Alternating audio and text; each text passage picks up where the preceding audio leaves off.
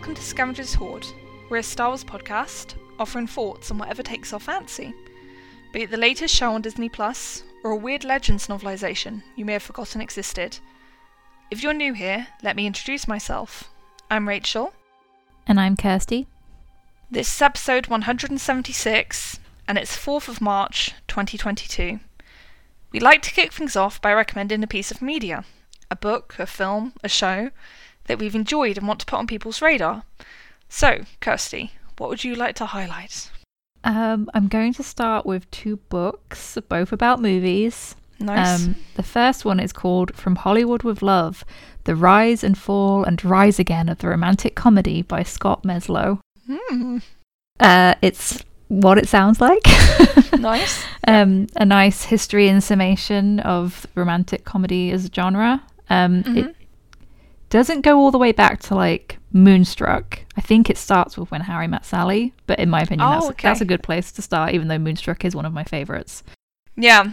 So I was going to ask that question actually, because obviously you've had romantic comedies pretty much as long as you've had cinema, you know. So you could go back, I don't know, to like the 1910s if you really wanted Yeah. to. But yeah, the modern rom com, I guess, is quite a specific thing. Yeah, it's quite focused. So we really wanted to start with like the Nora Ephron, Meg Ryan era, and then Mhm. kind of the dips into the like the late 2000s, and then kind of the revival with Netflix and other streaming. Yeah. Um, and if you're a fan of that genre, I just recommend it. I listened to it on audiobook and had a great time of it that way. Um, the chapters tend to focus on specific creators or like a certain movie or like a trope. Like there's kind of different emphasis throughout. Um, and I learned a lot about the history and development of movies that I love. Um, Mhm. So there might be a lot in there that people already know about, but I I found a lot of new stuff to me interesting. Great. Um, yeah, recommend that one. And uh, I just finished today Blood, Sweat, and Chrome The Wild and True Story of Mad Max Fury Road. And that's by Kyle Buchanan. TLJ stands might know him as the guy who revealed to the world in his first reactions that there was going to be a Kylo shirtless scene. if the name sounds familiar to you. Making him an eternal legend. I exactly. But I've always enjoyed following him and like hearing his takes on movies and stuff. He's funny. Um, and Mad Max Fury Road, and I know you feel the same. It's one of my favorite action movies, probably ever. Definitely in the last decade. Yeah, Um, it's really fantastic. I want to watch it again. Actually, it's been too long. Yeah. Well, if you years. listen, if you listen or read this book, um, it'll make you feel that way. Definitely. nice. Uh, such an interesting. I, I knew that there was like a long-winded, dramatic. You know, it was over the course of decades the development of this movie, but actually going into the the history in detail and the struggles that they had to actually get that movie made, pretty fascinating and makes you appreciate it more. Fabulous. Awesome. And I know that there is some like juicy interpersonal stuff in that book, right? Yeah, again, it's stuff that people might have already known about if they were paying attention to things as they were going on. I wasn't. Um, I remember I have strong memories of seeing this movie for the first time in cinemas, but I hadn't been following its actual development and production before. Um, yeah, it seems like Tom Hardy and Charlize did not get on very well. No, it's a shame, but it makes for an interesting story. Did you know that their stunt doubles got married? Ooh, no, I did not know that. That's so cute. Oh my god. That, that's wonderfully cyclical that the actual on screen actors hated each other, but their doubles fell in love. That's really beautiful. it, the way that they describe it, it does. Like Charlize had just adopted a baby. She flew out to Namibia. Like there were, it was just very intense time. And I'm not excusing Tom's behavior because it sounds like he was very unprofessional, and you know kept people waiting on set for hours. She was saying in the book that looking back, she hadn't really appreciated how hard it must have been for him to like step into that role because I actually haven't seen the old Mad Max movies. I need to. yeah, but, um, Like a lot of people, understandably, I guess, only wanted to associate Mel Gibson with that role. Um, however you feel about Mel Gibson as a person himself, I guess that would like still apply to you know people get very strongly associated with certain roles, don't they? Yeah. So it would be he'd probably feel like there were big shoes to fill. But I, I don't think that excuses terrible behaviour because at the end of the day, that's not other actors' problems, is it? So, No, absolutely not. It, yeah, it's a bit of like an ego thing. I think Yeah. you're insecure, Yeah. um, and yeah, you can understand the insecurity, but it's not an excuse to treat others badly or be unprofessional. Exactly. I think that was maybe Charlize just trying to offer an olive branch or something. But I, I don't know these people. But anyway, it was interesting. It's like presented as an oral history, so it the structure might bother some people because it's very much like jumping around between like snippets of interviews from all of these different people. Mm. Um, and then like he ties it together in a narrative, so each chapter focuses on a different segment of of how this movie came to be. yeah, so yeah, that sounds really lots of different- fascinating. Yeah, you hear from lots of different people involved. Yeah, I'll definitely try and check that one out. I have a few books on the go at the moment, so I've been a bit busy with a little something that we're going to talk about later.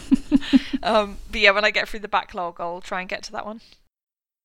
And movie wise, I've kind of been all over the place because I was still in rom com mode, um, like just after we recorded last time. So I was watching films like um, Punch Drunk Love and um, Something's Got to Give, and then that, that kind of I was like in Jack Nicholson mode. So I started on like The Departed, and then I wanted more Scorsese. So I was watching Mean Streets, and um, yeah, I just went everywhere. But um, this week is Batman week, so I watched um, Good Time.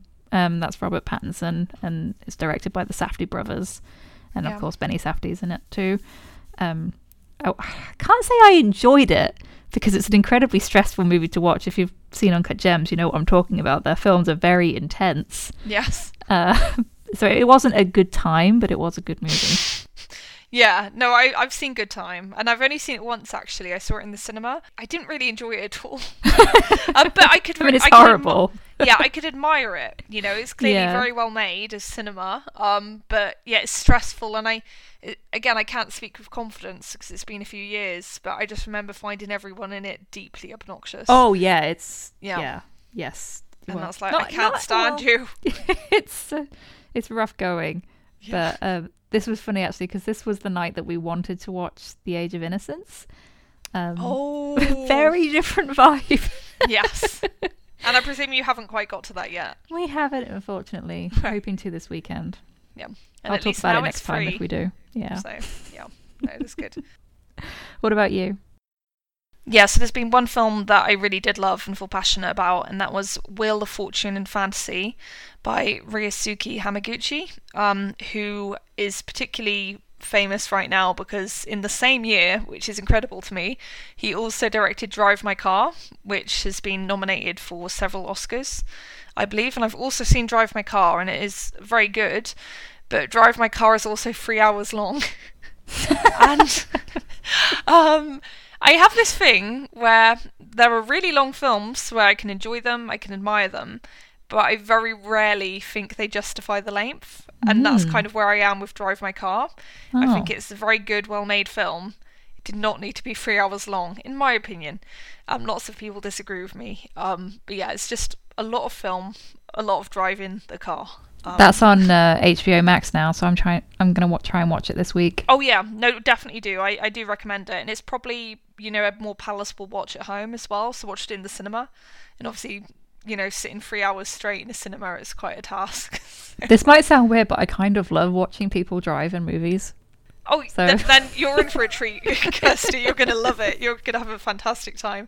Um, but yeah, to focus on what I have actually watched recently, um, it, so it, it was this film called Wheel of Fortune and Fantasy, and the structure of this film is it's like three short stories essentially, and each takes about forty minutes, I suppose. So I guess it's like three longish short films made into a feature film. And they're all linked by the idea of chance. They're mostly like stories about love and romance in some way, but all quite different types of relationships and very different protagonists and how they're characterized. So, in the first story, you have two young women, and one of them finds out that her best friend's new boyfriend is her ex boyfriend, and a series of circumstances ensue that I won't go into, but it's fun to watch. In the second one, you have a married mother, and she's having an affair with, with a student who feels like he was wronged by his professor at a university. And so the student persuades his lover to be a honey trap, essentially, for the professor to like go and seduce him and ruin his reputation. But it doesn't go as you'd think.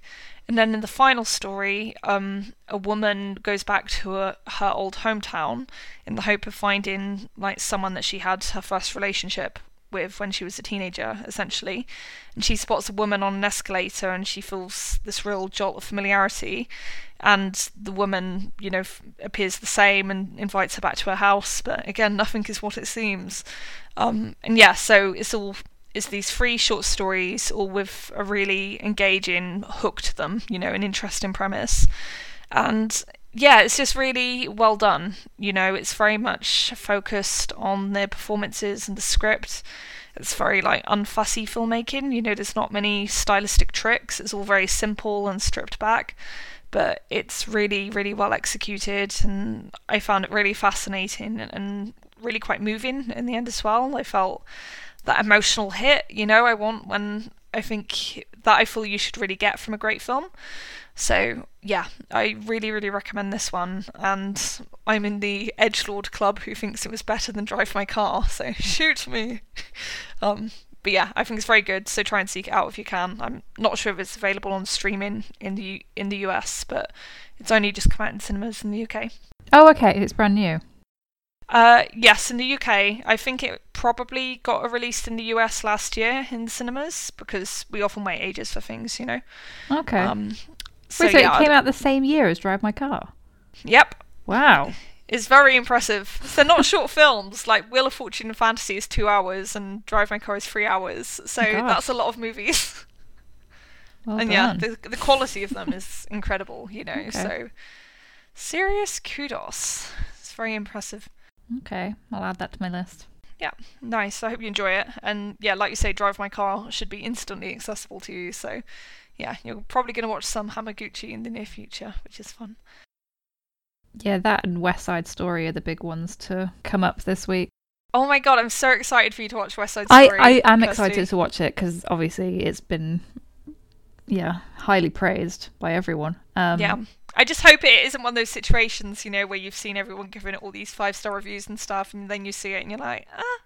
You know, Oh, because no, I I- think sometimes it can, you, you know, you can like, if it doesn't quite match up to those sky high expectations, you know, you don't enjoy it so much. So I guess I'm looking forward to it, but it's it's not one that I'm like, I don't know, I can't explain it. I'm anticipating it, but not like the one that I've been looking forward to. yeah, you're not Um, jumping up and down in your seat.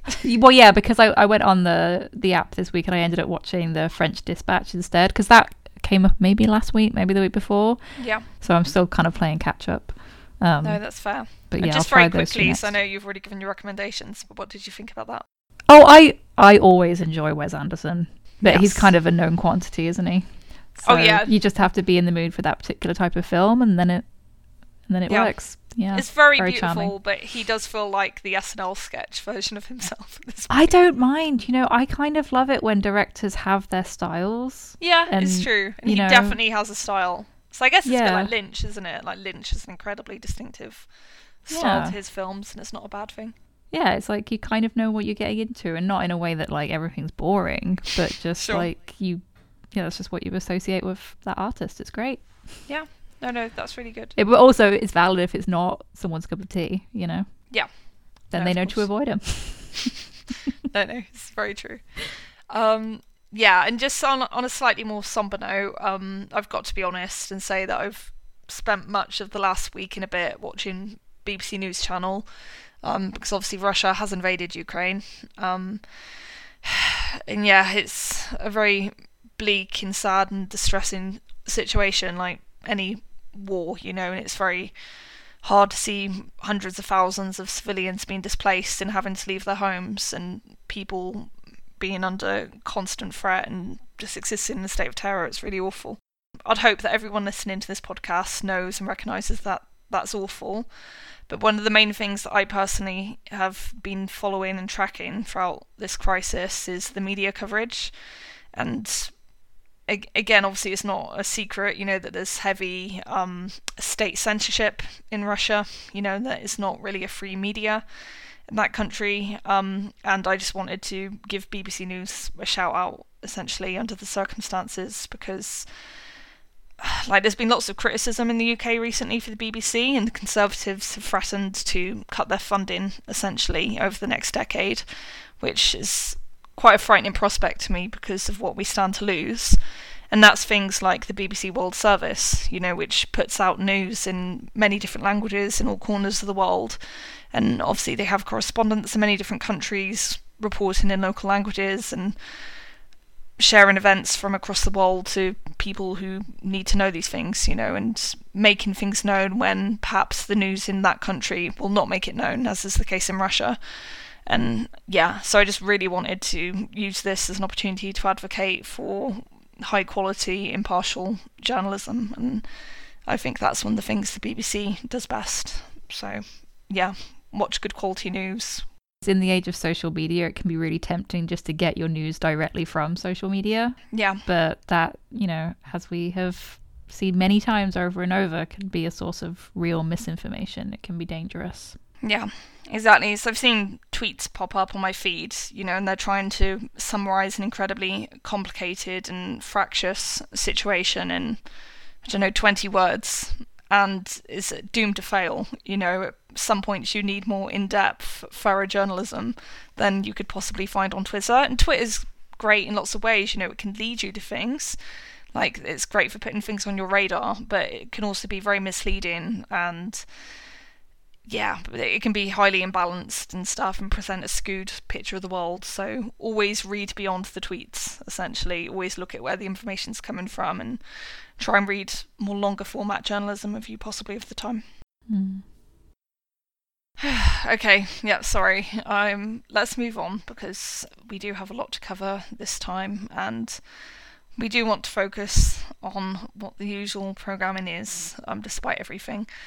So yeah, there's not really a good way to make the transition from that, which I dug myself into. Um, but yeah, there's really not much news this week relative to the Star Wars world. Um, in contrast to last week, so we actually had a lot to talk about then. I feel like the only thing of real significance in the world of Star Wars that's happened in the last few weeks is that the Star Wars Hotel has officially opened. Would you agree with that assessment, Kirsty? I guess so. Yeah, because last time we covered the Kenobi stuff, right? Yeah, exactly. And there has not been a trailer. Not that I seriously expected there would be one, but I feel like everyone's perpetually waiting for a trailer that's not arriving. So yeah, I'd say people should temper their expectations for that. Um, but yeah, so the first reviews, reports, reactions to this Star Wars hotel have come out. It seems like a bunch of influencers were invited um, for, you know, like a preview event where they got to experience what it's going to be like. Not jealous at all. Um, you don't need to pretend to be jealous. No, I'm being stupid. No, I was just like, let's yeah. just, you know, like last time we were talking about it, th- this kind of thing just doesn't really appeal to us personally, but no. great to see others enjoying it. You know, exactly. that I will enjoy. Yeah, no, it's like one of the main things I wanted to say here is our friends, Sky Talkers, who it was quite a while ago now, but they have been on this podcast before. Um, Charlotte and Caitlin, um, they went um at Disney's invitation, I believe, um, and that's honestly so great. I can't think of better people to go to this sort of thing, you know, because they're so lovely and they're so enthusiastic and yeah, just seeing their faces and their TikToks and stuff, they looked like they were in seventh heaven you know, so I was really glad to see it make um, our friends so happy. So yeah, yeah, that couldn't have happened to two better people. So I was really pleased to see that. Yeah, it's really great, and they also provided great coverage of the and Kylo encounter. yeah, we can count on them for that. Yeah, which I I very much appreciated. I, I still find the whole concept very funny because I think it's in the TROS novelization. They're very adamant in that that um, Rey and Kylo hadn't met between Last Jedi and TROS. And I was like, oh no, they met at the Star Wars Hotel. It's like, okay, fine. Well, I haven't read the novelization, so does it specify that they haven't met or they haven't had a force bond moment? That's a good question. Mm.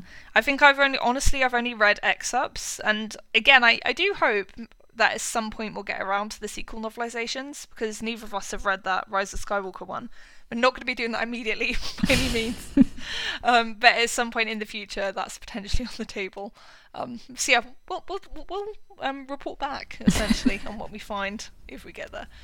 Um, And is this meant to be like canon in that like it sits alongside the movies as one story? I think they say it is, don't they? Because I know I just don't know how that works. So I know Story Group was involved in coming up with it, right? Hmm. Um, I, again, I find it difficult to kind of reason it into canon, you know, because it's like a theme park. I and I know the hotel's not quite the theme park, but it's like theme park adjacent. Yeah, and a lot of people won't experience that. Yeah, exactly. And it feels like, look, Rey and Kylo are two of your main characters. The sequels, it's kind of a big deal, you know. If they did have this meeting, well, it's a big deal to us. Um, and yeah, it's a bit of a shame that that turns into like something you can only experience if you pay the princely sum of four thousand dollars or however much it is to go to this hotel. Yeah, it, the prices are a bit shocking, honestly. Yeah, it is quite eye-watering. I guess that's what a lot of the reviews were kind of covering, whether they felt personally whether it was worth the money. And of course, these people are going for free, so it might be Yeah. hard to make that call. But if you put yourself in the, the shoes of someone who's kind of saving up the money to go, and it's is it two nights, maybe three Yeah. days, Something like Um, that. I think it may be three nights, but then you leave, you know, early on the final day. yeah. Um, yeah, That's actually, on that note, we have some comments from Amy Ratcliffe Nerdist. Could you read out what she had to say about the experience and what she felt of like the cost benefit part of the Mhm. equation? When Disney revealed pricing for Galactic Star Cruiser last August, it had an impact, probably not the one Disney wanted. A sample price for two people in a standard cabin is $4,809. It's a lot of money, a price that certainly sets expectations at a high level. So the question that pops up repeatedly is Is Star Wars Galactic Star Cruiser worth the money? The question is tough to answer. For one thing, I experienced Galactic Star Cruiser as part of a complimentary press preview. Is a free trip worth it? Of course. But also, whether something is worth it is wildly subjective and depends upon a number of individual factors. If you love Star Wars and want to commit to this experience in full by wearing costumes and interacting with characters and living your best Star Wars life, you'll enjoy yourself. You will 100% need to collapse into a pile and rest at the end of your voyage, but I believe you will walk away feeling Star Wars Galactic Star Cruiser was worth the cost. Yeah, and I, I think that seems to me like quite a fair and balanced assessment. Um, because I think I know myself well enough to know that I'm not that type of person. Mm. yes, I like I um have you been to Secret Cinema in the UK, Kirsty? No, I haven't, but I've I've heard about it. Yeah, so if anyone doesn't know, it's like an immersive cinema experience. So I've only been once. I went to one for Blade Runner, um, and it was a really great experience. They sort of like recreate the futuristic city in the huge warehouse, essentially, and you're expected to go in a costume. You're sort of taken into the environment by an actor who's sort of acting like you're you're all part of the resistance or whatever in the movie. Um, and yeah, there was actual rain inside the warehouse. It was all very extravagant and had high production quality, and it was really fun. But I only needed to do that for like two hours, you know, and then the movie started, and then like it was back to real life. So it's the sort of thing I could see myself enjoying it. So I know, you know, last time I was like, I would not do this even if it was free, but like I could do it for like a few hours, you know, just as like a little taster thing.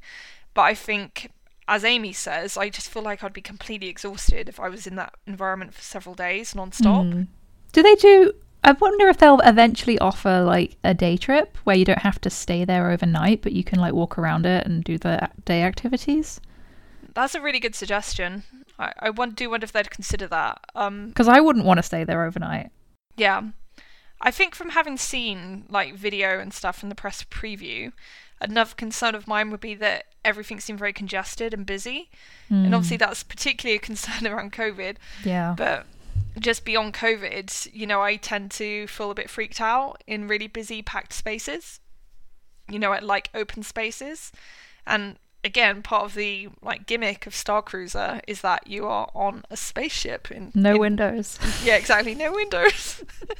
and yeah, I f- can't help but think it would feel quite claustrophobic, Yeah. especially with so many people in there with you. I guess it depends the kind of person you are, but I think I would feel the same way. Like I need some fresh air sometimes. Yeah, exactly. Um, so yeah, like I think it's really great to see it though, um, and I have really enjoyed seeing some, you know, like YouTube reviews where they're like going into detail about all the food they've been eating, and the food does look really nice. To be honest, I was Yeah, impressed. the drinks all look good. Yeah, they're great cocktails, and I'm not much of a drinker, but I do love a good cocktail, I must say. So I appreciated that.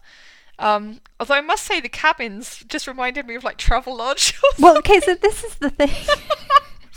and I've never been on a real cruise, but I, you know, Sure. I'm guessing it can be similar. And the the space is limited, right? They're trying to be very efficient.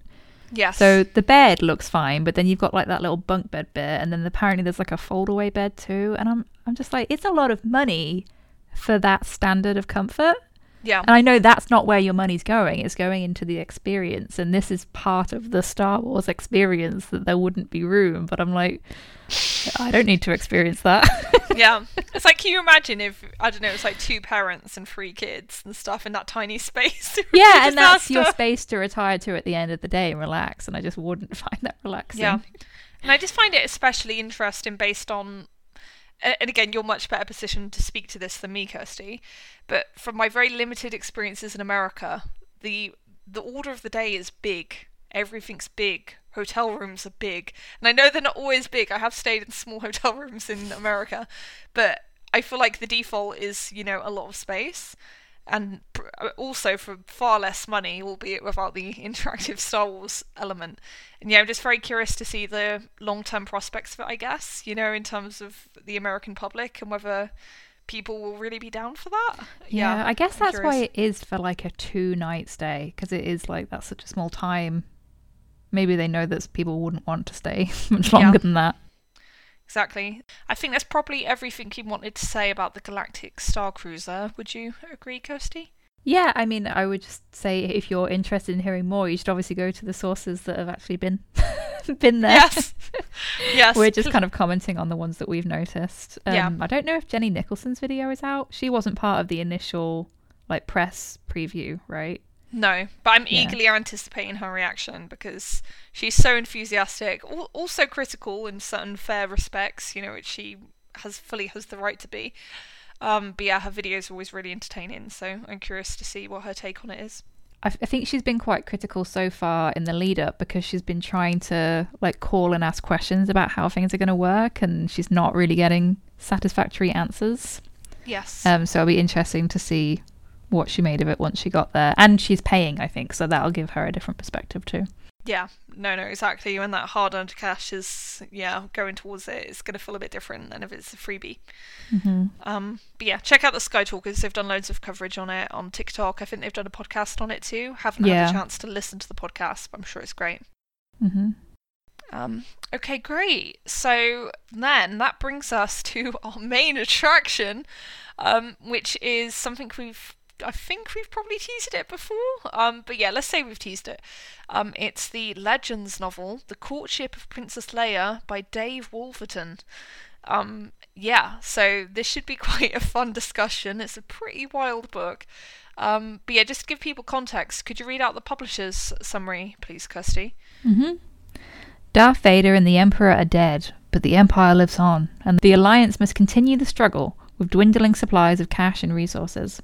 Princess Leia, seeking rich, powerful allies to bring into the Alliance and a new planet as a home for the influential refugees of Alderaan, considers a proposal that could tip the balance of power against the evil Empire. The Hapes Consortium, a cluster of 63 high tech worlds, is ruled by the Queen Mother, who wants Leia to marry her son, the dashing and wealthy Prince Isolder. When Han Solo hears the news of Leia's impending nuptials, he reacts with shock. Han always dreamed of marrying Leia himself, but in spite of his heroic exploits, he feels that she sees him as nothing more than a shiftless rogue and Corellian pirate, unworthy of her hand. Now he makes a desperate last gamble to win her back. Tricking Leia into accompanying him, Han flees with her to the beautiful and untamed planet Dathomir, where he hopes to win her heart. Fearing the imperious queen's reaction to Han's rash move, Luke Skywalker forms an unlikely alliance with Prince Isolder to track down the runaways. Luke has been traveling the far reaches of the galaxy in search of the scattered lore of the Jedi Knights, But when he, R2, and Isolder set off to Dathomir, Luke little suspects that it is only the beginning of an adventure that will lead to the discovery of an awesome treasure, a group of force trained witches, and a showdown with an invincible foe. Wow. it's a lot going on in this book. yeah, it, it's quite something. Um, so yeah, we will get to our initial opinions, but first of all, I wanted to give people context for this because this is very unlike anything we've talked about before.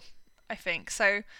We have, strictly speaking, discussed Legends novels before, because we've discussed novelizations for episodes one through six, which are all technically um, Legends material now, and we've also read the classic Splinter of the Mind's Eye, um, which for that's kind of just so disconnected and weird. It doesn't even have anything to do with Legends, really.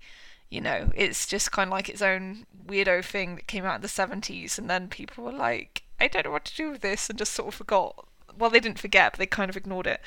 Um, so yeah, we've discussed that, but this is the first thing that we've read that's part of like the proper Legends canon, I suppose. You know, from the 90s when it really started ramping up. And I guess what really kicked it all off was the Timothy Zahn Thrawn trilogy, which we have not read. And honestly, reading this at the beginning, I was a bit bewildered because you know there's lots of setup about there being all these Imperial remnants, and I'm kind of like, what? you know, so it's not kind of the backdrop I'm familiar with, I guess. Actually, we know are Imperial remnants after Return of the Jedi in the new canon. You know, that's still a thing. But I feel like they take a very different form in this book, you know, and in the old Legends canon from the 90s. Um, did you get that vibe, Kirsty? I just felt like they had much more like structure that was still intact in this book than I'm familiar with. Yeah, but I guess in a way that makes sense because if they wanted to do this, you know, Legends spin off or whatever they called it back then, the EU, um, mm-hmm. they had to kind of keep the Empire around so that there were, you know, more enemies to defeat. Yeah. Um, so yeah, it's strange because if you watch the movies in isolation, it does kind of just that's the end. The Empire's defeated. Let's party. But obviously, they can't do that if they want to tell more stories in that universe. So yeah. Although then again, they did in a way sort of combat it by bringing in people like Thrawn and um. But Thrawn is part of the Empire. Yeah, but I guess he's you know like his some species is a new thing for oh, legends. Yeah. I think but yeah, you're right. They they obviously did like blend everything with the Empire, you know, and that sort of goes on here too. It's like the Night Sisters are technically villains in this book, but they're kind of like it, the person in charge of them is an Imperial. I think is the vibe I got. Um, but kind of like an Imperial warlord. It, I I was very confused. um, but again, I felt like I can't judge this book negatively for that because I'm reading it without having read a bunch of books that came before it, you know. So I know that I'm missing context. yeah, that's okay. Yeah, it's not really the start of the story, is it? It's meant to follow on from whatever came just before, and um, I still think it's cool in that it like it brings us new settings like Dathomir. So it is the start to some things in a way in terms of like introducing the Night Sisters and stuff. Yeah, no, it does some really cool world building stuff. Um, yeah, so when researching this thing, I was curious to hear from Dave Wolverton himself. Um, he passed away recently, which is very sad. Um, but yeah, there's still quite a few interviews of him available online, which was really good to read. Um, I found one on Star Wars interviews in particular, um, and I was just wondering if you could read out the first part of that that I've highlighted, Kirsty. Mm-hmm. Your first Star Wars book was The Courtship of Princess Leia. What was your inspiration while writing this book, and what directions did you get from Lucasfilm? With this book, I had watched a goofy old comedy with my wife called Seven Brides for Seven Brothers just a couple of nights before I was asked to do the novel. I always thought that it was an interesting plot, and when I heard that Leia and Han Solo had gotten married in Zahn's book, my first thought was, whoa, not so fast!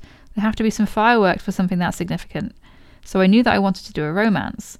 I also felt there was a lot of humour in the Star Wars movies, but I hadn't seen it in the novels. I think that as a writer, when you get a job like this, you often start to feel pretty serious, and your sense of humour goes out the window so I wanted to have some big, fun ideas. As far as Lucasfilm went, they were really very generous with the franchise.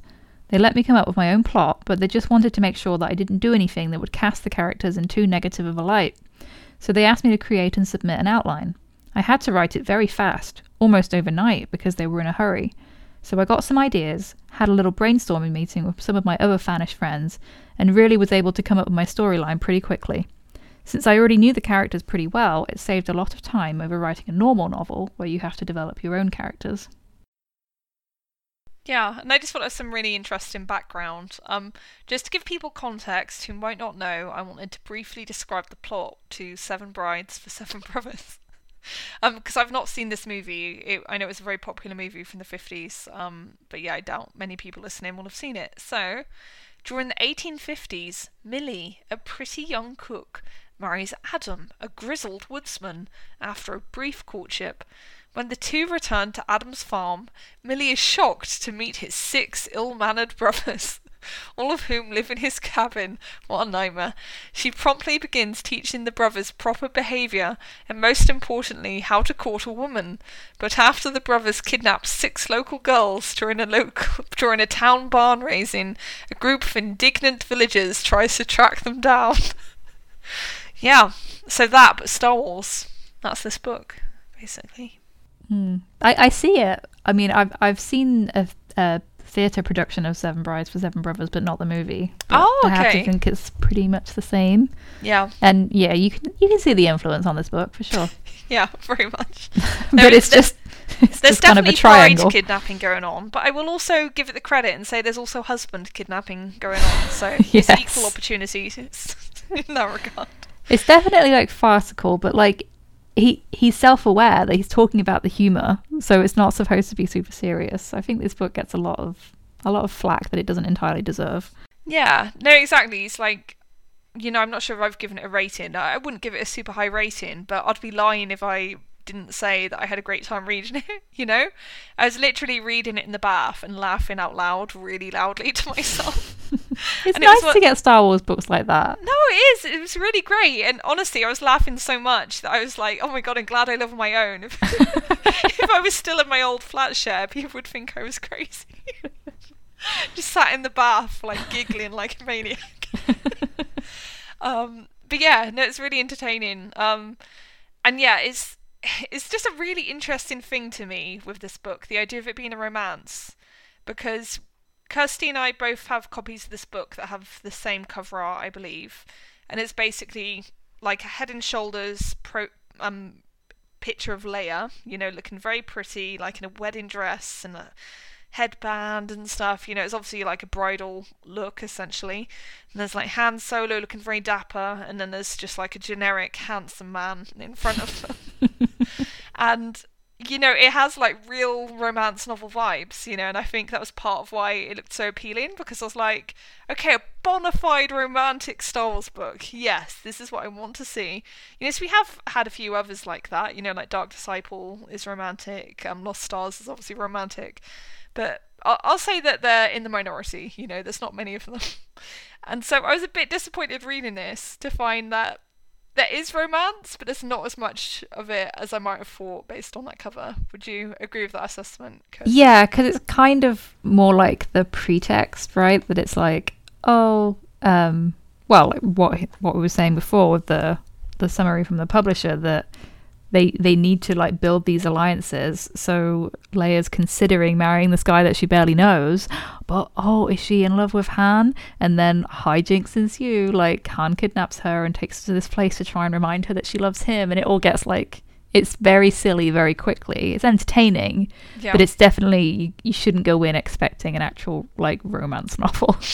no. so if that's your not. expectation, you know, and it worked in reverse. You know, some people I saw on Goodreads were like, "Oh, I really thought this was going to be a romance, but actually it was a really fun adventure, and the the romance is just kind of the beginning and the end." So Yeah, and one of the most fascinating aspects of that to me is so like the cover of the copy that Kirsty and I have, the romantic cover, I will call it.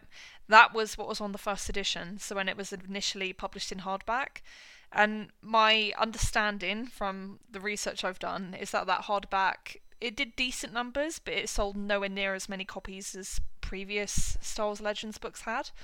Um, and so they reissued it in paperback with a decidedly more action oriented looking cover, where it's like Leia in the Endor outfit, you know, the military fatigues with pistol. And it's got Luke on there, and it's got Han, and it's got like a gnarly looking Rancor in the background, looking like it wants to eat them. and it's just such night and day contrast in terms of what they're focusing on in the covers. But I'd be lying if I said that the second more action oriented sorry, I keep on saying I'd be lying. Um, but the second cover, the action oriented cover, is actually way more reflective of the actual contents of the book. Like Yeah, for example, no, by including Luke, for example, by including Luke, you know, Luke is actually quite a significant character in this book, and he's not there on that first edition cover at all. So clearly they thought, oh shit, we should actually make it clear to people that Luke is involved. in I was like events of the book. squinting at the little picture of Isolder, and I was like, "Is that him or is that Luke?" if that were Luke, he would have uh, had to have undergone a serious fashion revolution. well, it's a- because, I, and this was as I was reading it because I was like, "Oh, I didn't expect Luke to play such a big part in this book." Yes. I know, right? I think I have in my notes that I was disappointed. and I know that's mean. I know it's like irrational. So, oh god, Luke. But I just feel like he gets so much attention in Star Wars media generally that I was looking forward to something that's just about Leia and Han. So yeah, I was like, oh, okay. no, I get that. I actually did enjoy Luke's story, but like that was a surprise. I just didn't expect him to be a major character. Yeah. But I guess it makes sense for him to team up with his older, and you need like the the Force Spidey sense where they're going. Um, but yeah, I liked the idea of him trying to track down all of the the Jedi secrets and stuff that have been lost. Yeah. No, exactly. There's like interesting like character building stuff going on with Luke. Um but yeah, what were your general thoughts on this book, Kirsty, in terms of just a starting point? Like like where was your level of enjoyment, I suppose? Um, it was in flux, Mm-hmm. and I think I spoke too soon because I was like, "Oh, I'm really loving this book," and I didn't expect to. You know, after all I'd heard about it and people make fun of it all the time, really enjoying it, and that was like maybe the first quarter or so when it was kind of setting up that like love triangle stuff, and and Han was like showing all his insecurities and self doubt, and then like deciding what he was going to do, and like win- winning the planet, and deciding on impulse to take Leia there. it was all ridiculous but entertaining. And then um, once it got into more of like the adventure side of it, I was like, oh, I'm getting a bit bored. But that's that doesn't feel fair because it was like it came and went, you know. Yeah. There were parts of it that I really enjoyed. I really liked the introduction of of new characters. Like I don't know how to pronounce her name, but Teneniel, Teneniel. I, I think Teneniel is a good shot. um and also just like from the perspective of someone who you know is big on Reylo fanfic and has read landscapes with Blur of Conquerors that is like based on this book Yeah. i kind of enjoyed reading more about Rey's parents Yes. No, no. Like the thing is with that fan fiction, I've read so much Reylo fan fiction over the years that I feel like I probably did read Landscape for Blur of Conquerisms, you know, but ages ago, and I barely remember anything about it. Um, which is good, so I know it's being published as an original fiction book, so I can go in and have more surprise, you know, over how the story plays out. yeah Um, but yeah, so are Isolder and Teneniel from this book, are they essentially Rey's parents in that fan fiction? yes yeah Nice. well that's like yeah that's a reveal in it so that she's the heir so then she has to marry Leia's heir who could that be?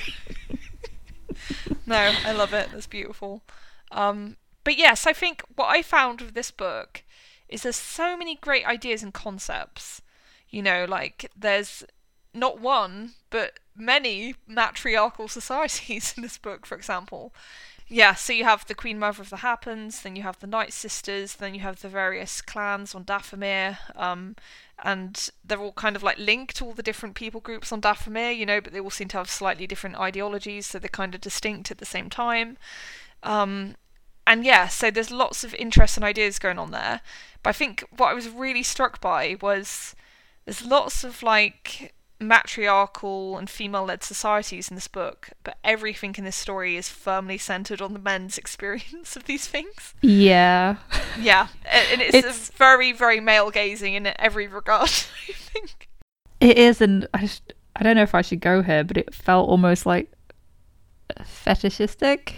Yes! like, Yes, oh, yes, what if I were to be kidnapped and, oh, become uh, sexually enslaved. yeah, become the uh, the husband of this beautiful, exotic to me woman. And it's, Yeah. it's just like, oh my god. Yeah, no, it is.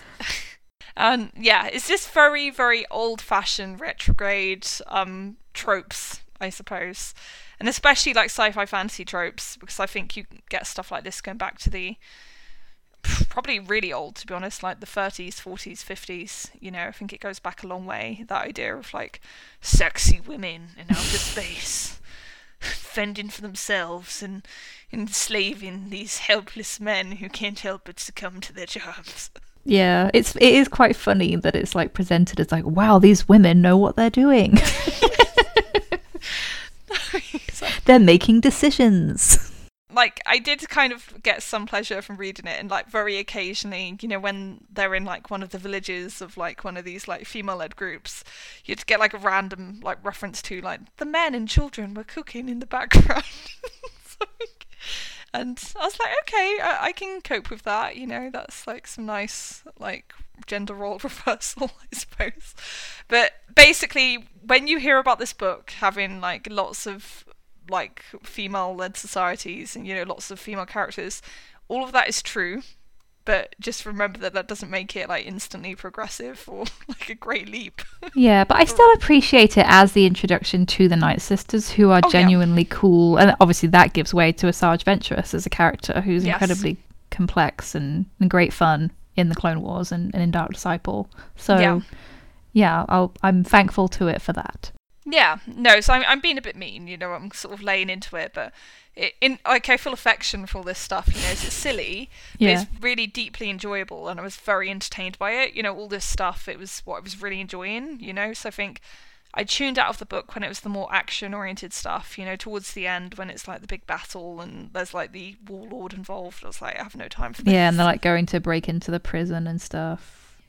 I did like the fact that we got more of the Rancors, because especially after the Book of Boba Fett, I was like, oh, Rancors. Yay.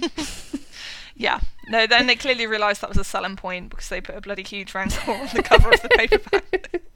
I'm just saying, if you enjoy the Rancor in Return of the Jedi, you enjoy him in. Oh, we got. We've actually had a lot of Rancors leak recently, haven't we? Because we had, Yeah. got them in the Bad Batch too. Um, it's nice because you know you kind of get from.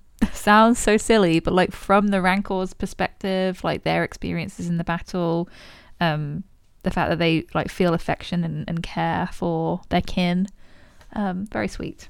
yes, in the Book of Boba Fett, don't they explicitly name check like Night Sisters of Dathomir in Yes. relation to rancor riding? Yeah. Yes, so it was quite nice that we got to read this after that. Yeah, no, so I think one of the greatest legacies of this book is I think it had lots of really great interests and ideas, but in my opinion, it didn't flesh them out particularly well. You know, I didn't find them super convincing in their own right.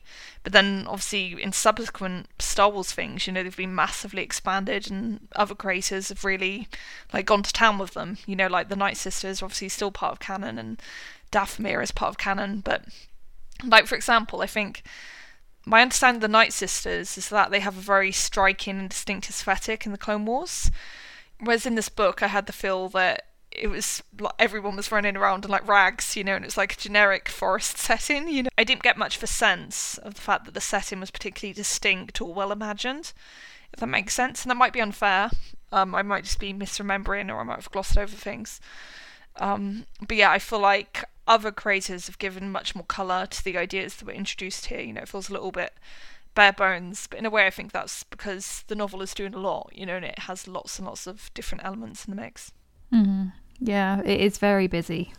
Yes. No, there is a lot going on, I think it's fair to say. Um, yeah, so obviously the world building, we've already touched upon that a lot. Um, I think what really surprised me after reading this was that I found out that the Hapan Empire this apparently is the first time it was ever introduced. You know, Dave Wolverton came up with that. You know, this is its first appearance. Oh, are you surprised by that? Yes, I was because I, I felt it was introduced in a way in this book that made me think there had been some prior contact between the Hapans and the other, I don't know, groups or sectors of the Star Wars galaxy. You know, the the other factions, I suppose, in the Okay. story before this book because it just feels like such a huge and vast sector of the galaxy to just suddenly be plonked into existence like it is here. But yeah, you clearly felt differently, which is good. I can't remember if it was because I just knew that this was their introduction, but of course he is trying to like contextualize it as if they've been there the whole time and like they they need to form this alliance, but so far they haven't been allied and and that kind of thing. Right. Um, yeah. So maybe it is just a case of him like presenting it as if they've always been there, but this is like we don't know anything about legends, so please just humor us guys. Be but like I don't us. even know if they they turn up in later books. I don't know if this is this is it for Isolder. Yeah, I feel like he does because um, I think they have a daughter, don't they, in Legends, and I think that daughter like gets hooked up with Han and Leia's son in Legends, which is probably where Landscape Oh. with a Blow of Conquerisms was getting the inspiration from. Oh, okay. And then is that person a student at Luke's academy? That's a good question. I think she might have been, yes. For, This is all from reading Wikipedia a while ago, but I think she definitely like was in a relationship with Jacen Solo, and I think she had a child with him. Okay. Yeah, no, yeah. Uh, yeah, I wasn't sure if that was the the same person, but yeah, we might have to read those. Yeah. No, it does seem like an interesting story, I must say. Okay, yeah, so another thing that's particularly interesting is there's a link between this book and the Battle for Endor. And I was curious, which we talked about on the podcast a while ago, and it's because of the witch, Charal. And I think we probably talked about this in the Battle for Endor episode. But I think in some sort of reference book in the 90s, Charal was retconned as being a Night Sister. And I think you get that sort of vibe, you know, because there's lots of references to the sort of things that Charal does in terms of the behaviour of the Night Sisters in this book, so I can understand why the link was made. Um, did you pick up on that at all, Kirsty, or had that escaped your memory? What was that? Sorry. Oh, sorry, I was just saying, um, you know, Charal, so the witch character from Battle for Endor, the wonderful Oh, TV movie. Yeah. She was retconned as the Night Sister oh my god, that's right. Yeah. in the 90s, so off the back of this book, essentially. So it all comes full, cir- full Okay. circle, it's all connected. I didn't feel like that was a huge connection though. Yeah, I, I felt like the main thing was that. Can you remember in Battle for Endor, there was the whole thing where they were like, you know, they'd got trapped on the um, planet or whatever, and they were like desperately trying to get some sort of like piece of space equipment to get off planet, you know, to fix their ship or to like repair or to like steal someone else's ship. this, this is all stuff that happened, I promise. I'm not hallucinating. and then there's like a similar vibe in this book where, you know, the ancestors of the Night Sisters crashed on Dathomir and then they couldn't get off. So Yeah, you're right. All these crash landings. exactly. So yeah, that's what it reminded me of. Um, and we actually have an explanation from Teneniel of all this. Um, could you read out the passage I've highlighted, please, Kirsty? Sorry, it's quite long. Long ago, she said, the old ones came from the stars. They were warriors, masters of machines who built forbidden weapons, machine warriors that looked like men. And they sold them to others, cheap. Your people cast them out of the sky for their crimes and sent them here. The warriors were given no weapons, no metal, no blasters, so they fell prey to rancors. Teneniel half closed her eyes. She'd heard the story so many times that now she envisioned that distant past, saw the prisoners sent to Dathomir. They were violent people who had committed gross crimes against civilization, and who therefore merited only a life outside civilization. Many of the prisoners considered themselves above the law and thought of their weapons only as toys, so the ancients had considered it just to strand them on a world without technology. For many generations they lived like beasts and were nearly hunted to extinction until the Star People cast out Allya. Luke had a faraway look in his eye, the way old Rell did when she saw visions. This Allya was a rogue Jedi, Luke said with certainty, leaning forward. The Old Republic did not want to execute her, so the Jedi exiled her hoping that given time she would turn away from the dark side. Teneniel said, She used her spells to tame the wild rancors and hunt food.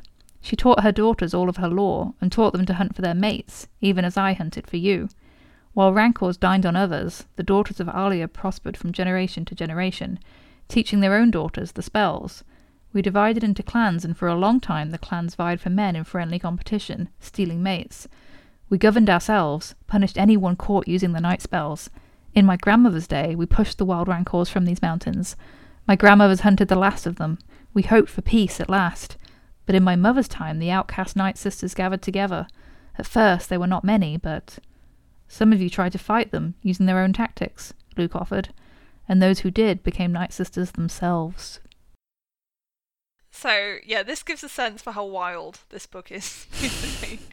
and again, it's very ambitious, you know, which is something I really admire about it, you know, that it's doing so much heavy lifting, you know, of the world building. Like, you cannot fault this book for on ambition. You know, it's wildly ambitious and it's doing a lot.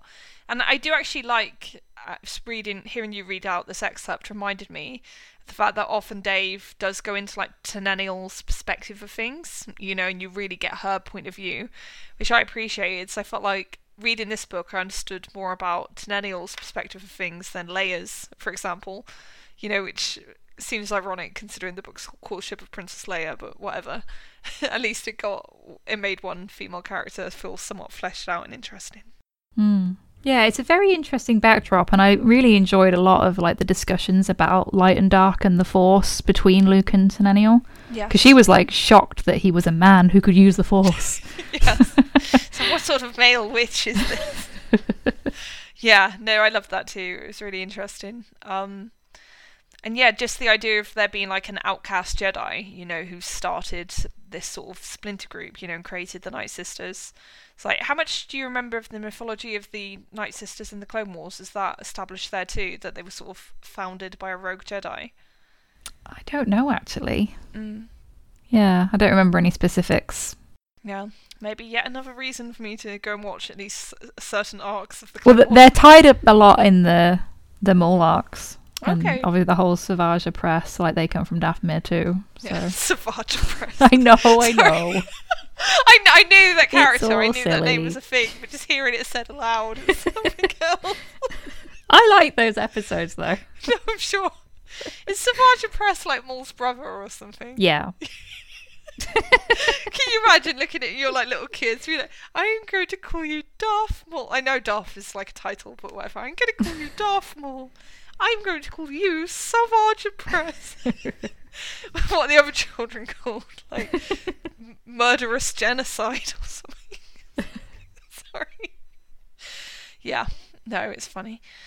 Um, but yeah, just really interesting ideas, and I think part of this made me sort of like a bit wistful, you know, because I, I've read uh, like we've obviously read quite a few new canon books as well, and I've enjoyed a lot of them but they're obviously much more heavily controlled than this sort of thing, you know? And you really get a sense with this book that Dave felt like he could do anything he wanted, you know, that he'd come up with really wild ideas and just throw stuff at the wall, you know, whereas I feel like everything is much more planned and like plotted out now. And there's benefits to doing that, you know, it's not necessarily a bad thing, but I think it does mean that you get more conservative stories, you know, and you get ideas that are a bit less crazy, I suppose and yeah, I think sometimes it's good to have really outlandish ideas in Star Wars books. Yeah, definitely keeps things interesting. Yeah. It's okay. bold. I very, admire the ambition.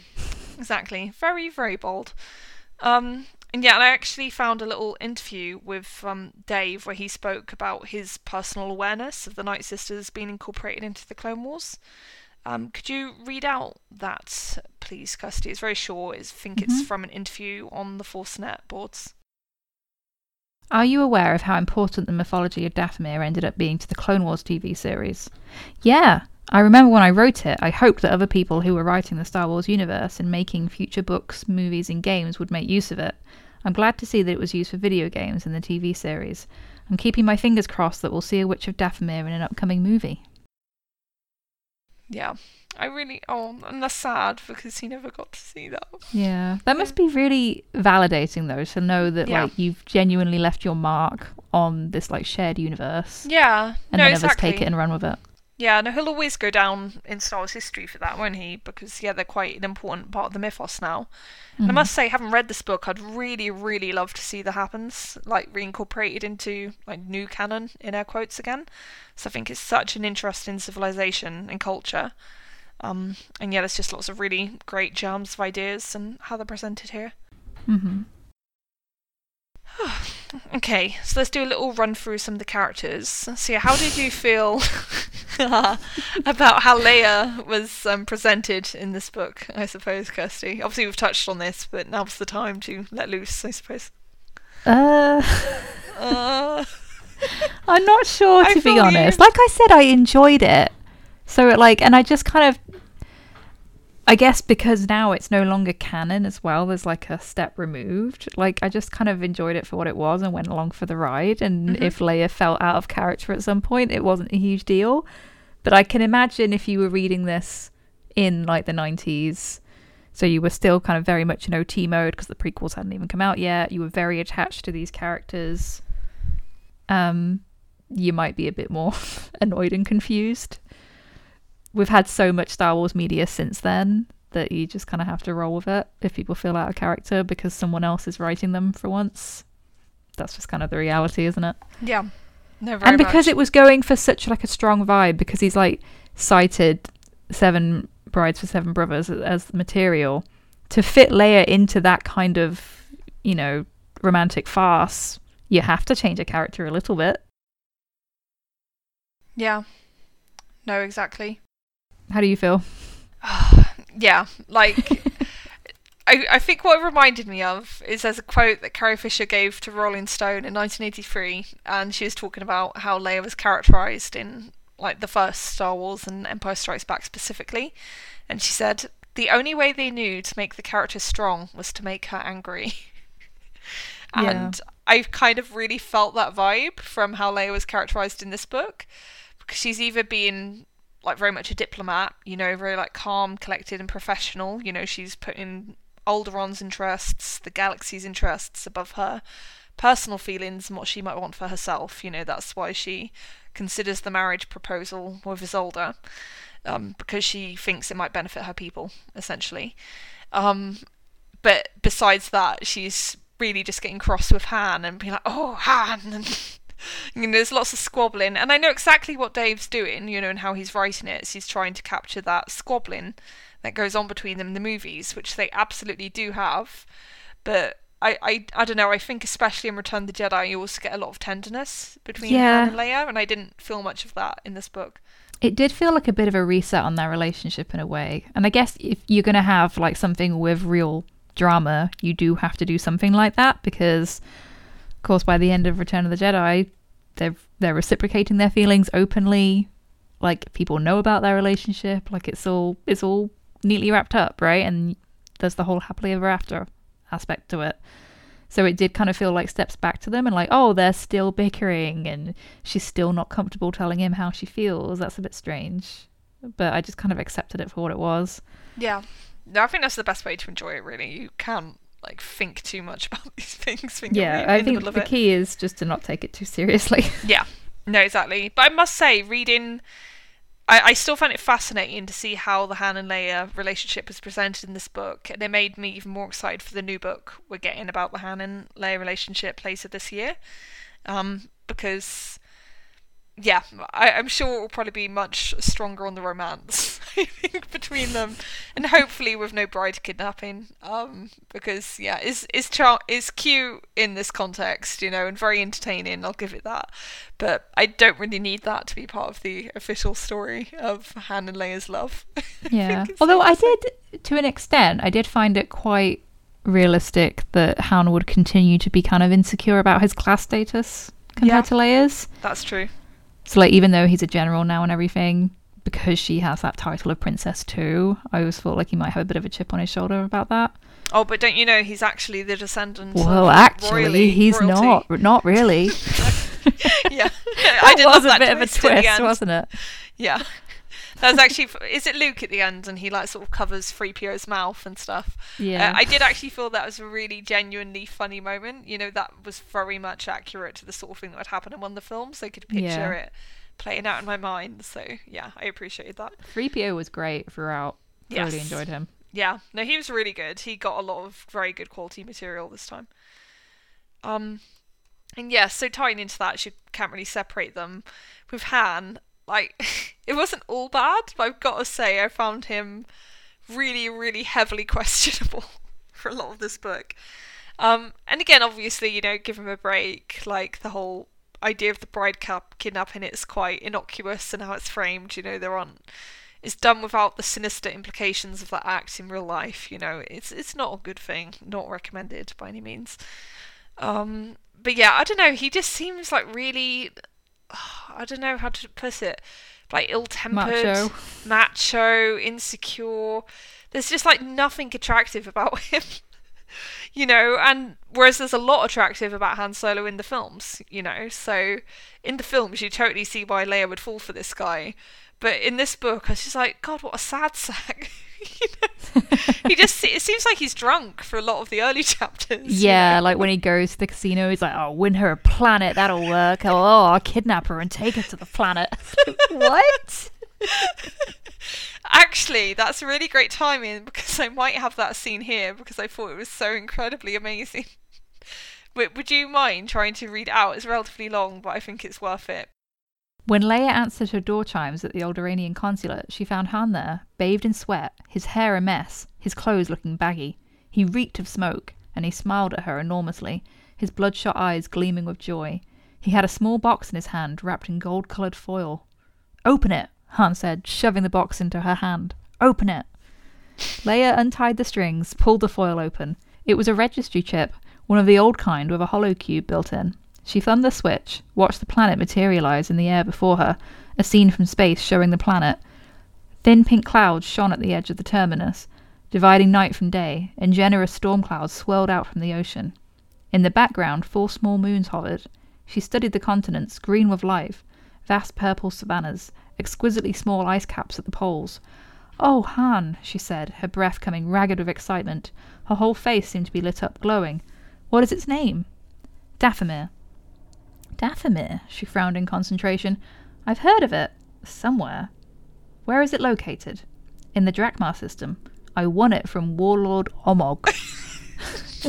she, she went to her console, locked into Coruscant's computer network, asking for the coordinates to Dathomir. It must have taken the huge computer bank some time to locate the files, for they waited nearly a minute before coordinates came up on screen. Leia looked into Han's face, saw his manic joy turned into a frown. But, but that can't be, Han said. That's in the Quelii sector, Warlord Zsinj territory. I, I honestly, just a quick pause. I love the crazy like sci-fi names. I know. You know, like it's such a trope of sci-fi novels, especially from the nineties. Where like every other word is just complete nonsense. Leia smiled regretfully, rubbed Han's hair as if he were a kid. Oh, you sweet, shaggy nerve herder. I knew it was too good to be true. Still, it was kind of you to offer. You know, you really are so kind to me. She gave him a quick peck on the cheek. Go on home and get some sleep, Leia said, as if distracted. You won't do yourself any good thinking about it. This ought to teach you never to play cards with a Drakmarian. She escorted him out of the door of the Alderaanian consulate, and Han stood for a moment, rubbing his eyes, trying to keep awake and think at the same time. He looked up at the towering buildings above him, and the sunlight was thin, as if he were locked deep under a jungle canopy. He had imagined that Leia would love her new world, had imagined how she would collapse in his arms with joy. He planned to wait till that moment, then ask her to marry him. Yet now all he'd won was a worthless piece of real estate, and Leia had tousled his hair as if he were a kid brother. I probably look pretty stupid right now, Han thought. Stupid and grungy. He jingled the money in his pocket, enough credit chips so he could get the Falcon out of Hock. Fortunately, Chewbacca had had the foresight to pull that much out of the pot. Nearly two billion credits won and lost. Han was feeling too old to cry. Almost. He stumbled back through the grey streets of Coruscant to a small apartment that he kept on planet, just hoping for some sleep. so the context of this is that like Leia was talking to him about how they needed to find a new planet for Alderaan, Yes. right? Yeah, yeah. And he was like, well, I'll, I'll be the hero and then she'll fall in love with me again. but the planet is not suitable because it's like in this system that's like owned by this other warlord. So Han decides to go anyway, and he kidnaps Leia and forces her to go with him. And he's like, "Stay on this planet with me for a week, and then if you're see if you fall in love with me again." yeah, no, it's a very um, well thought out, convincing argument. um, yeah, it's, it's peculiar. I I think it's safe to say as a premise. Um, but yeah, it's just kind of fascinating because it's building on stuff that you do get in the movies. You know, you, Han is obviously a bit of a gambler. You know, you get that vibe from the films. Um, but it's just extrapolated to quite an extreme where he, yeah, he seems like a bit of an alcoholic, I guess. And he also has a gambling problem. He has a real problem. Well, that is a Han Solo thing, right? Yes, that is true. Yeah, yeah. and, that does historically get him into trouble. So yeah, what what do I know? Clearly, Dave Wolverton knows Han Solo much better than I do. um, but yeah, and it's just so funny because you can tell that Han just feels like humiliated by being friend zoned. And it's just like, and you can just see how it's being written. Quick peck on the cheek, rubbing his head and stuff. And it's like, no, fate worse than death. Um, so yeah, no. And again, I think that passage just reinforces what we were saying before about how it's all a very much a male perspective. Like, I want to get into Leia's head when that happens. you know, like she must, yeah, God knows what she's thinking then. Yeah, I guess she does really get her hopes up for a second. Thinks that all her problems are solved. Yeah. Oh, great! What a convenient planet. How handy. yeah, like I, I don't know. I guess Star Wars does this, but like the idea of a planet being, oh, I can buy this planet and it's uninhabited, and we can move these other people in and it'll be fine. It's like okay, cool. Yeah. No, it's um questionable. I think to put it mildly. Um. So yeah, Leia's other love interest is Isolder, who is like the prince of the Happies um people. Happies. Happies. See, that's why you got to say hapes. yeah. Okay. Because Yeah, yeah. happies just sounds or ha- ha- hapies, but then that's like herpes. Hey, yeah, I'm gonna say Habes. You're right. Yeah. Um. So yeah, Leia's um other main love interest is Prince Isolder, who is the like uh, he's not even crown prince because he doesn't stand a hope in hell of getting the throne because it's a matriarchal society. Um, but yeah, he's the son of the queen mother of the Haps culture. Uh, I was almost about to go horribly wrong when I said that, but I caught myself. Um, and yeah, I, I saw a Goodreads review that described him as Space Mike Bolton. and ever since I saw that and I saw the picture that person included, I literally can't imagine like Isolder in any other way. He's just like a 90s guy with long curly blonde hair to me now. Yeah, or like a Fabio or something. Like very cheesy romantic novel Yes. stereotype. Exactly, because I think one of the defining um, characteristics of you know the Haps people is that they're all extremely, extremely good looking, and it's very important that you know that, and it's repeatedly reinforced throughout this book. So, yeah, it doesn't let you forget. Almost like to a Zoolander, extreme, I must say. Uh, yeah, and there's a backstory to why they're all so good looking, but I won't go into that because there's like no, people don't need to know that. yeah, so to give people a vibe for the courtship between Isolder and Leia and how it compares to what whatever the hell Han was doing, could you read out the passage I've highlighted, please, Kirsty? Mm-hmm. He held her hands, and Leia smiled wistfully. Isolder said, Take a few days. Spend some time with your friends. Say your goodbyes if you feel that you must, I understand.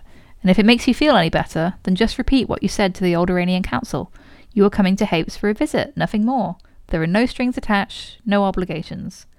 His words slid over her like a wave of warm water, buoying her spirits. Oh, Isolder, thank you for understanding. She leaned into his chest, and Isolder put his arms around her. For a moment, Leia was tempted to add, I love you, but knew it was too soon to speak those words, knew it was too much of a commitment. Isolder whispered softly into her ear, I love you. And this is literally like-! Is this like a day after they've met? Is it the Yeah. same day? Like, Yeah, I think this might be the most out of character part of the book for Leia, to be honest. The idea that she Yeah, would fall in love with this really- guy so quickly. it's like I kind of get what Dave Wolverton is going for, and that she's like caught in the middle between like her real feelings and her duty as a princess. Yeah. But it's not executed well here. It's like it actually makes Leia into I don't, I don't even know how to describe it. It's just like very inconsistent. Bit of a fool, really. Yeah. Yeah. Like changes her mind completely depending on who she's with. Um Yes. yeah. so and it just seems one. to be exclusively a response to the fact that he's like a super nice person and is really like kind and considerate and and those are good reasons you know to like form a close attachment to someone but i don't think they'd make you instantly fall in love with the other person Well, and this early on as well, he doesn't seem to have much of a personality beyond that. It's like he's clearly been raised for this purpose, which again might play into the whole thing we were talking about earlier of it like being more of like a weird romantic fantasy rather than like anything that feels not realistic because that's silly, but like grounded in how people actually behave. yeah there's no given- real psychology going on Yeah, he kind of goes on his own journey through the course of the book, and obviously him and Teneniel end up falling in love, which is the thing that's not supposed to happen because she is interested in Luke and all that. So it is very much like wires crossed and people falling for people they shouldn't really be falling for. yeah But at this moment, it's like you're just in love with her because that's what you've been told to do. yeah no it's really really quite extraordinary. Um and, and yeah just reading it you just sort of like do a double take i think because you're like wow th- th- this was legends okay. And the thing is i know that in some quarters this book is not well regarded you know i'm sure there's much more acclaimed versions of the character in legends you know and there's stories where Leia's much better written. But um yeah as an introduction this was quite wild you know what was going on mm-hmm. um, yeah, so let's just talk a little bit more about Teneniel. So she's like the granddaughter of her clan leader, um, and her clan is called the Singing Mountain clan, um, which is very nice. Um, I guess they do sing. I, I can't clearly remember scenes where they do, but it doesn't dwell on that for whatever reason. Um, but yeah, her main. so her main characteristics: uh, a that she can do magic and B that she's really trying very very hard to hunt down a man that she can forcibly marry. Those are like the main things going on. That there is more to her. I'm being a little bit unkind, you know, and I, I do think the relationship they build up with her and Isolder is quite sweet, you know, in a you, you're, this romance is forbidden, you're never meant to be together, everyone is against you sort of way, you know, it's I think is a good foundation to a story you know, but just in terms of how she's written, it's very funny. It's very silly. But I also, as I said, like I enjoyed her interactions with Luke too, because he's the one she first wants to marry. And like there's obviously an element of physical attraction between them, but Luke is like, I'm not interested in having a relationship, sorry. Yeah. Um. Actually, on that note, I have the perfect quote to capture that. So, could you read out what I've highlighted, please? This is about Teneniel and Luke. Okay. She'd placed his hands in a woodstock, then tied them with woofer leather. The stupid offworlders, both men, struggled secretly when they thought she was not looking, and this pleased her. The handsome one, he was no more than a commoner, beautiful but unable to cast spells, but this male witch, he was a catch to prize. You will be my mate? Teneniel asked hopefully. The male witch licked his lips, looked at her, not just at her face, but at her body, and Teneniel realised with a start that he thought she was attractive. okay. Yeah, I, I think this goes back to your point, Kirsty, about this being like a weird fantasy. Yeah. And also, and I, I'm sure it's not just this book. So as I read more Legends books, I, I feel like this is going to become a thing for me that I'm starting to realise why more fans were not happy with the new canon Luke. yes, yes, He's I really very wanted to go different. into this. He's so different. Wow. Yeah. No, he's he feels much more earthy in this book than he does in New Canon. You know, he's much more like remote and mystical, I think, or at least Mm. he's aspiring to be those things. In New Canon, you know, even if he's not completely successful. Yeah, like even the early stuff, like not just The Last Jedi, but now they're tying in the stuff of The Mandalorian and that is like very much more like a monk. Yeah, he's like very ascetic in how he comes across. Whereas here he's like a bit of a horn dog. sorry, people probably don't want to hear that word associated with Luke Skywalker, but no, it's but true. like this book wants you to know that Luke Skywalker has touched a boob. Yep. Yep. Like literally, that's what happens. It makes a point of like, oh, he grazed her breast. yeah. No, there's just some very inexplicable scenes. like there's one of him with the queen mother of the um Hapes and it's just like why did that happen? it's like it's not an all out sex scene, but it's very suggestive. Everyone's attracted to Luke Skywalker.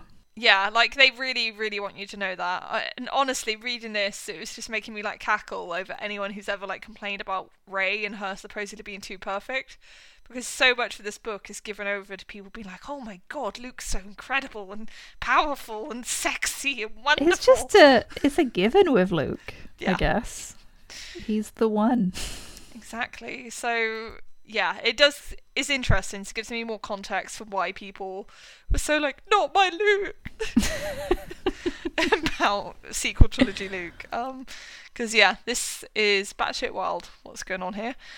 Um, yeah, there were, however, so let's move on to Luke fully now. Um, yeah, there were aspects of Luke that I liked in this. I liked that he seemed to have more of like a normal relationship with Leia, you know, characterized by actual warmth and affection, you know, which Mm. I haven't really seen elsewhere.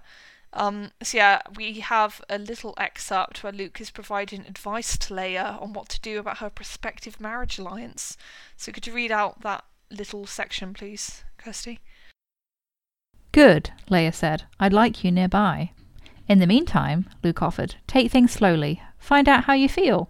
You don't have to decide between the two in a day. Forget about Isolder's wealth. You wouldn't be marrying his planets, you'd be marrying him. Just give him the same consideration you would give to any other man, okay? Leia nodded, suddenly became conscious of how much this call would cost. Thank you, she said. I'll see you soon. I love you, Luke said, and he faded. So that's nice. It is nice, and yeah, again, it just feels completely absent in the new version we have. I know. The thought of Luke saying the words "I love you" is almost inconceivable, you know. And yeah, it's interesting, and I I kind of like that they do that with Luke here. You know, it does make him feel much more like I don't know a human. Not to say he isn't human in the sequel trilogy, and I think a lot of this comes back to you know criticisms we've expressed before about trying to resurrect the bad qualities of the Jedi. You know, the lack of attachment and the emphasis on keeping everything somewhat impersonal. Um, so yeah, in that regard, I did like this, and reading this actually reminded me of the fact that all this was written before the prequels, and before there was that suggestion that you know the old Republic Jedi. Well, it's not really the old Republic, is it? It's just the Republic. Yeah, the Republic Jedi they practice no attachments, you know, and that they were that more ascetic style of religious order you know, Mhm. because Dave Wolverton was obviously writing without that context, you know, so what it was to be a Jedi could be pretty much anything those early Legends writers wanted. And clearly, in their vision of what Luke would be and how he'd be as a Jedi, there was nothing about that that forbade him from having close relationships with people, whether his sister or potential romantic interests, as, as we see. So, yeah. Did that strike Yeah. you? Um, not really, but just I guess because I I was already aware of it. Like I know that Luke has. I mean, we know about Mara Jade, right? Sure, There's no, there's nothing forbidden about that stuff. Whereas, as you say, looking at like new canon, it's kind of more beholden to that idea and the fact that Luke chose to go down the path of of trying to bring the Jedi Order back as he understood it. Um, But in this, he is actually looking for Jedi artifacts, but like you say, we don't have the context for the Jedi in the same way that we do now. So Yeah. it's more like I don't know. Well, I don't know what he would expect to find. Yeah, he's looking for like the this male version of Jocasta Nu, yes, the it's true. archivist. Yeah, and, uh, and it, uh, if you remember, um, there was some conflict between Yoda and the Night Sisters in the past. yeah, he calls them repulsive.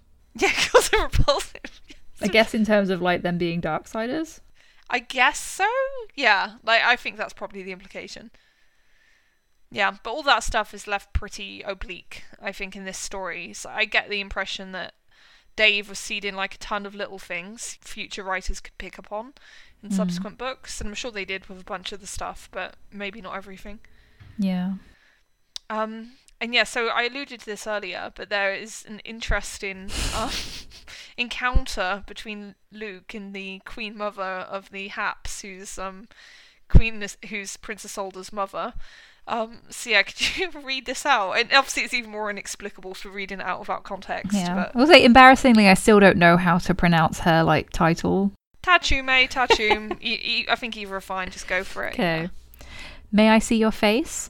You flatter me, Ta'a Chume said, laughing lightly. Behind her golden veils, her beauty was hidden, and in all of Hapes, no man would ever have been so bold as to ask.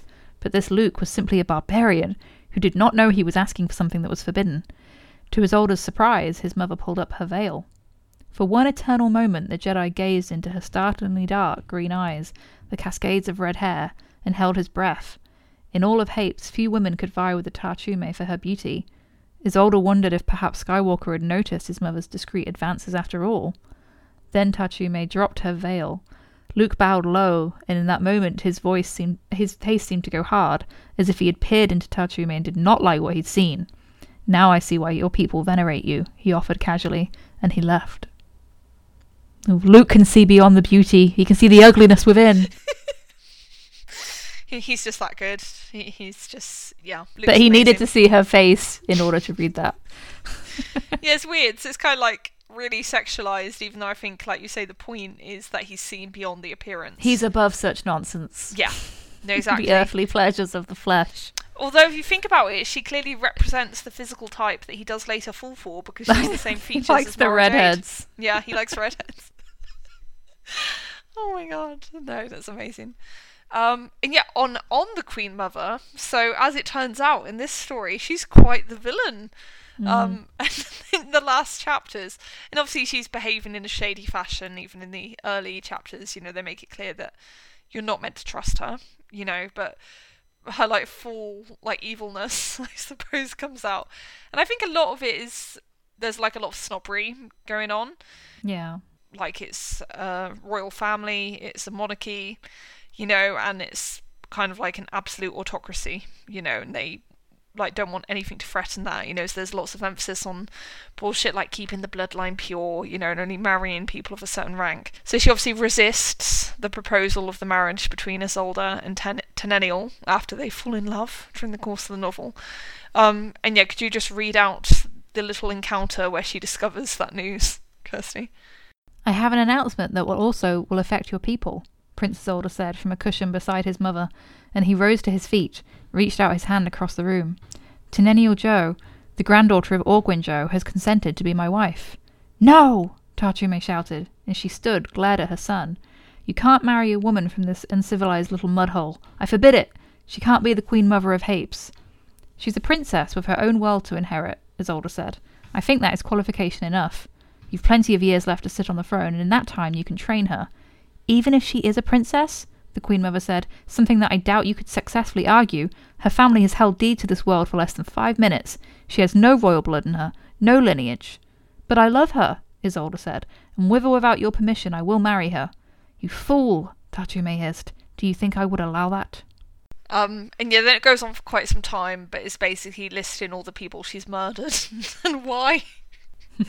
um, and without getting really into the weeds of all the intrigues and stuff that happen in the book, um, it would make no sense to read out that part. So yeah, I think this part alone does a good job of capturing the fact that she's not a particularly nice person. Um, and yeah, that she's someone to be suspicious of. Again, like it's the sort of thing where it's fading quickly from my mind, even though I finished it yesterday.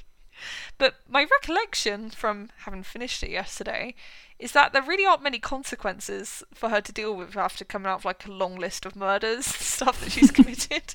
you know, like she's well, still because who would she be beholden to? As like, she's Yeah. the leader of her society. So Yeah, I, I guess yeah, you're right. She's not really subject to any authority, is she? So, I think if I were Isolder though, I would have just run away. You know, I'd have been like, no, screw this. You're probably gonna murder me, aren't you? so, Well, yeah, now I kind of want to see the story of her, like, Teneniel moving in and becoming part of the Hape society. yes. How is that going to go smoothly? Yeah, no, same. Um, because yeah, I, I do know things, but I, I won't say what I know. Um, because hopefully, well, there will be a book about that story and we can read it because Yeah. I would also be interested. Uh, It's weird because I know stuff like through the fic, but I don't know what's actually consistent and what's different. Right, I see. Yeah. God, that's such an interesting filter to experience it through, isn't yeah, it? Yeah, I feel like I should have read this book a long time ago because you know that book that fic's years old at this point, and it's obviously probably the most famous Reylo fic ever, or at least like Yeah. one with the most hits. And I really hope that in like honor of Dave Wolverton, you know, this new book that's coming out that's like inspired by like the civilization he created, it becomes like a huge bestseller, you know, and people can one day draw like a direct genealogical line from the courtship of Princess Leia through to this Reylo fanfic turned best-selling novel because we have precedent for that now. You know, Love Hypothesis is a mega hit, so yeah. Thea is a huge Legends fan. Like I've learned so much of Legends just by like reading the footnotes on all her fics. Nice. because they all tie in to like stuff that's already there in the Star Wars universe. I know all fics do that, but like hers especially, Yeah. she has extensive footnotes and references. No, it's great. So- And I, Yeah. And I think reading this actually really made me want to reread the fic because, you know, there's so much I like about the ideas here, but I just don't really like a lot of the execution, and it mainly comes down to, you know, the character stuff being absent and not really buying the emotional stuff, when that should really be what's most important in a story like this. And Yeah. I, I know I could trust Fia to do like a better job, basically. yeah, maybe we should just go and reread it. Yeah, no, we should.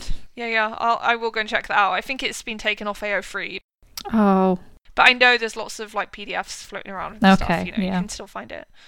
Um, so yeah, we'll look into that. Um, but yeah, do you have any closing words about this novel, Kirsty, as we finish?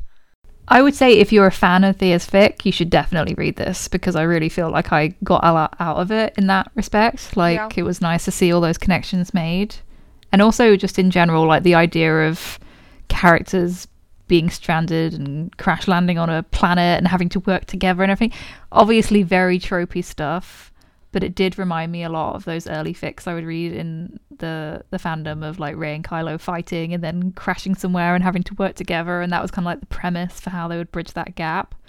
Um, it can be really effective, you know. So Yeah. I was very happy to see Han and Leia kind of resolve their conflict at the end of it and admit that they did love each other. Yeah. Like at least we got that. Exactly, because as much as I think that cover art is false advertising, the book does actually end with the wedding, which is good. It is very brief, and I will actually read that, that out so people can experience that. Um, let's find it. Blah blah blah. Um, Luke stood at the back. St- so obviously, it's from Luke's perspective because that's what we all care about at Han and Leia's wedding. Staring up at the marble altar where Han and Leia knelt across from one another, holding hands across the altar. The officiator stood in his emerald robes of office, leading Leia in her vows. She turned and glanced at Luke, the diadems in her veil clash- flashing in the light, and Luke could feel that she was not angry at him for having arrived late, only grateful that he had made it. And at that moment, Leia was more serene, more content than she had ever been in her life, and perhaps she was as filled with joy as anyone could be. Oh, so that's literally That's how it nice. ends. It's, it's sweet. It yeah. sweet. Unequivocal happy ending. That's nice. Yeah, exactly. There's not enough of those in Star Wars. Um, so yeah, no, I I had fun. You know, it's far away from being the best Star Wars book. You know, but it's enjoyable pulp fiction. You know, and I think if you like sort of cheesy, old-fashioned sci-fi, you'd get something from it. You know, especially if you go into it with the right mindset. You know, you need to go in expecting something a bit light-hearted and silly and whatnot. And if you enjoy 3PO, Yes. you know, he's he's singing, he's doing all sorts. he's definitely a main character. Yeah. No, absolutely. That's a really good point. He's Uh, trying to play matchmaker with Han and Leia. Yeah, and he comes up with a song. How did we forget the song? Oh my god. You know, there's a wonderful song he comes up with. Um, that is, I don't think it has a title as such, but it does have a refrain, which is Han Solo, what a man! and that's it. That's like the catchy hook. So- it's really weird. so It's presented in a way like it's a real gotcha. You know, like it should be this like really legendary like hook. You know, to the song. It's like it doesn't even rhyme. Like, Well, it gets into Leia's head. Han catches her humming it. which is really funny. Yeah, it's like um, Kirsty sent me the link to um the song "What a Man, What a Man, What a Man, What a Man." That's what it sounded like to in my head. Yeah, Okay. yeah. Well, that's the only way to make it work, in my opinion. you know, you've really got to um extrapolate. I think from what's on the page.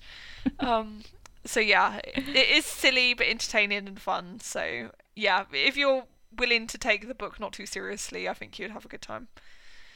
Um, yeah, so it's great. Um, wanted to let people know that we're going to take a little bit of a break for this month because there's some holidays and just like personal stuff happening that we're busy with this month. Um, so yeah, I think we'll probably reconvene like late March or early April. Does that sound about right, Kirsty? Yeah, and then I guess we'll maybe at that point we'd have a Kenobi trailer. I'd hope so. Yeah, Yeah, so there'll be something to talk about. exactly. Yeah, and I'm sure we'll be cooking up other stuff as well. There's always Star Wars things to talk about. We're fine. And also non-Star Wars things now that we talk about our broader media interests. Oh my god. Okay, so let's round it off there. So I'm Rachel, and you can find me on Twitter at Rachel1918. I'm Kirsty, and you can find both of us on Twitter at Scavenger's Hoard. Until next time, bye. Bye.